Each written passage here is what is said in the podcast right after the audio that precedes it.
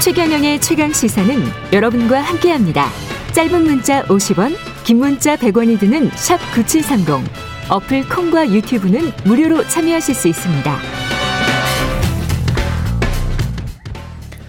네, 지난해 말 우리 사회를 뜨겁게 달궜던 부양 의무제 그로부터 1년여가 지난 어제 서울시가 부양 의무제를 전면 폐지한다고 밝혔습니다. 정부 또한 2022년까지 기초 생활보장제도 부양 의무제 폐지를 추진하고 있는 상황입니다.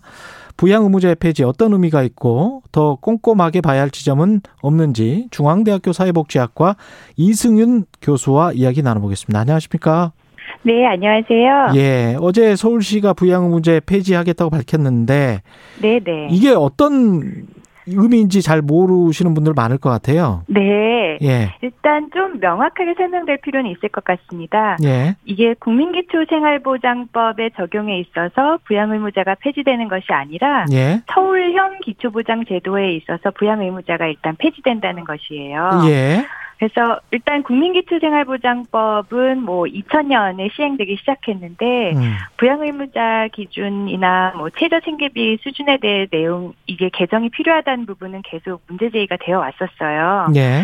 그래서 뭐 부양 의무자 범위를 계속해서 축소해 나가서 어 국민기초생활보장법 같은 경우도 그렇고 서울시 서울형 기초보장도 그렇고 1촌의 직계 혈족 그래서 예를 들어서 부모, 아들, 딸 아니면 1촌 직계 혈족의 배우자, 며느리, 뭐 사위 이런 분들은 부양을 하도록 의무화를 시킨 것이라고 볼 수가 있어요. 예. 그래서 조금만 차이를 설명드리면 음. 국민기초생활보장법은 어, 수급 기준이 중위소득 30%이고 예. 서울형 기초보장제도는 그거보다 좀 더 관대한 45% 기준이었는데 예. 요 여기에서 이제 그 부양 의무자 기준을 폐지한다는 것입니다.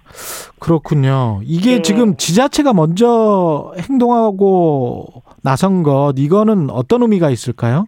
서울시가 네. 먼저 한 거잖아요, 일단. 네. 예. 네. 아무튼 이, 이 내년 그러니까 22년에는 정부도 스케줄에 따라서 전국적으로 폐지가 이제 계획되어 있죠. 예. 근데 다른 지자체에서 자체적으로 국민기초생활보장법의 부양의무자 폐지는 할 수 없고 음. 조례 바탕을 둔 이렇게 지자체별 소득보장제도에 있어서 부양의무자 폐지는 이제 계속 적극적으로 고려될 수 있을 것 같아요. 예. 그리고 내년에 이제 국민기초생활보장법 부양의무자가 의무제가 전국적 폐지가 될 텐데 그거에 앞서서 이제 논의가 좀 더 활발해질 것을 기대할 수 있을 것 같습니다. 우리가 뭐 이 관련돼서 당사자들이 아니면 이게 어떤 문제가 있었는지 잘 모르잖아요. 네네. 어떤 문제들이 있었던 겁니까? 부양 문제가? 그동안 네 사실 혹시 최경은 기자님께서는 네. 매달 부모님께 생활비 보내드리고 계시나요? 예. 저는 사실 안 드리거든요. 예. 그래서 사실 경제적으로 여유가 있으신 분들도 가족 간에 서로의 생계를 책임지는 것은 그렇게 흔한 일은 아니라고 볼 수가 있어요. 아. 그런데 예. 어, 이 상황에서 사실 가장 어려운 취약계층에게 음. 이렇게 부양 의무를 법적으로 책임지라고 하는 것은 음. 사실 좀 과도한 부분이 있는 것 같고요. 그건 전통적 사실- 사회에 기반한 것이다. 그렇죠. 예. 그리고 실제로 국민의식 조사를 보면은 부양 의무에 대한 의식이 많이 변화했고 음. 국민의 3분의 1이 1인 가구 서울시는 사실 40%나 돼요. 예. 그래서 이런 상황에서 우리나라에서 가장 사는 것이 어려운 분들에게 따로 사는 가족들이라도 서로 생계를 법적으로 책임지라고 하는 거는 사실 상당히 모순적이고 가혹 하다고 보여지고요. 음. 이 급여 대상자들을 보면 네. 가족들이 전반적으로 어려운 경우도 많고 경제적으로 어렵기 때문에 또 일하러 다른 도시나 뭐 그렇겠죠. 지역에 거주를 해야 하기도 하고 가족이 해체되기도 하죠. 예. 근데 이제 이런 분들에게 뭐 부모님, 시어머님, 장인어른의 생계까지 책임지라고 법적으로 강조 강제하는 건 좀 모순적이라고 생각돼요. 그리고 음.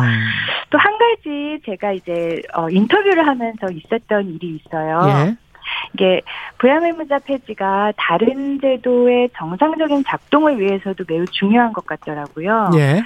제가 이제 그 노동자 인터뷰를 위해서 어떤 아버지 한 분을 인터뷰를 했었는데 건강이 좋지 않으시고 이제 형편이 어려운데 일하시면서 두 자녀랑 이렇게 생계를 이어가시다가 이제 완전히 일을 할 수 없을 정도로 건강이 악화돼서 이제 수급자가 되셨어요. 근데 그 첫째 자녀가 장학금을 받고 다른 도시 대학에 이제 입학을 했는데 어느 날 생계급여가 갑자기 입금되지 않아서 음. 동사무소에 문의를 하셨다고 하더라고 하시더라고요. 그때 예.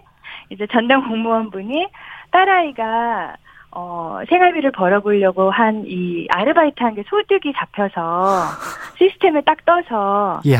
더 이상 급여를 받을 수 없다. 이렇게 말을 하셨대요. 그래서 아. 또 아버지가 이제 딸에게 전화했더니 음. 딸은 어? 이제 혼자 잘 이제 아버지의 걱정을 안 드리려고 아르바이트를 한 건데 아버지에게 죄송하다고 하면서 자기 스스로 생활비를 좀 벌어보려고 아르바이트를 한 건데 어.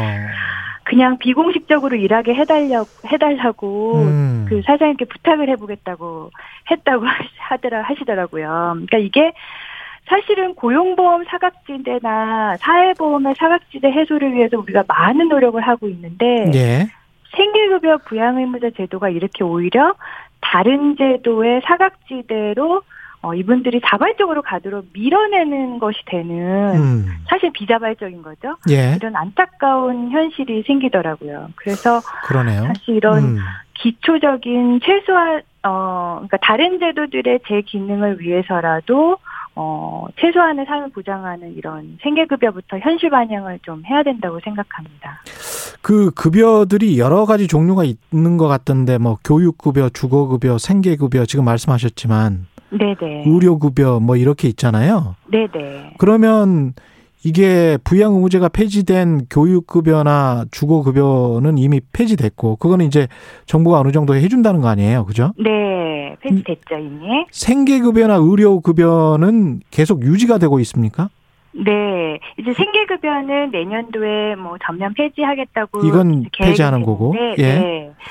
의료급여 같은 경우는 예. 사실 기초보장제도에서 생계급여보다 의료급여 예산이 훨씬 많고 음. 예산 규모가 증가한 폭도 훨씬 커요. 결국 돈 문제군요. 예. 그래서 음. 아마 그런 점에서 부양 의무자 기준을 뭐 급여별로 순차적으로 폐지한다면 예.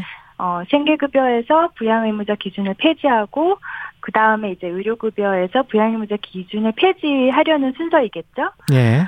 근데 뭐 아픈 분들이 가난해지기가 쉽고 또 가난하기 때문에 아프기 쉬운 게 이제 우리나라 우리 사회의 어, 현실이기 그렇죠. 때문에 예. 의료급여에서도 부양의무제는 궁극적으로는 폐지되어야 된다고 생각합니다. 어느 정도나 재정이 들어갈까요? 더? 네, 이게 일단 정부는 제도 개선에 따른 어, 신규 수급 가구를 약 7만 가구를 추정하기도 했는데 예. 어, 생계급여에 따른 부양의무자 이 기준을 폐지하면은 음. 어, 소요 예상 소요액은 감당하지 못할 만큼 큰 규모는 아닐 거로 추산이 되고 있어요. 예. 예를 들어서 뭐 연구들에 따르면 어, 생계급여에 대한 부양의무자 기준 폐지를 하면 1년에 소요될 수 있는 예산액이 이제 1.5조 1.5조 안 된다고 해요. 예. 네. 그래서 어, 그리고 이게 이제 100%다 더 받게 되는 경우인데 예. 어, 주거급여에서 부양의무자 기준 폐지한 경험을 봤어 봤을 때도 생계급여에서 부양의무자 기준이 폐지된다고 해서 음. 그 비수급 빈곤층 전부가 다 곧바로 신규 수급자로 전환되지 않았거든요. 어. 그래서 예. 전환되지 않, 않을 거고 안, 않았던 경험이 있고 예. 그래서 예. 방금 말씀드린 추정치도 어, 생계급여 비수급 빈곤층이 100% 그 신규 수급자로 전환된다는 가정하에 추정되는 것인데 아까 말씀드린 1.5조 정도라면 음.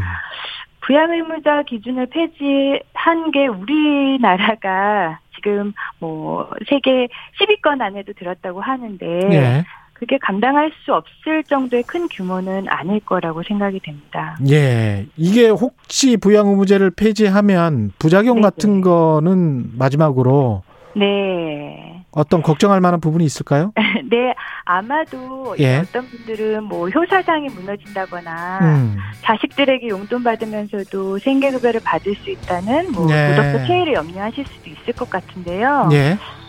가족 간에 서로를 돕는 것이 서로의 삶이 좀 안정되고 기쁜 마음에서 알겠습니다. 자발적으로 이루어져야 뭐 효도 진정한 효가 아닐까 생각되고요. 고맙습니다. 예, 지금까지 이승윤 중앙대학교 사회복지학과 교수였습니다. 네. 고맙습니다.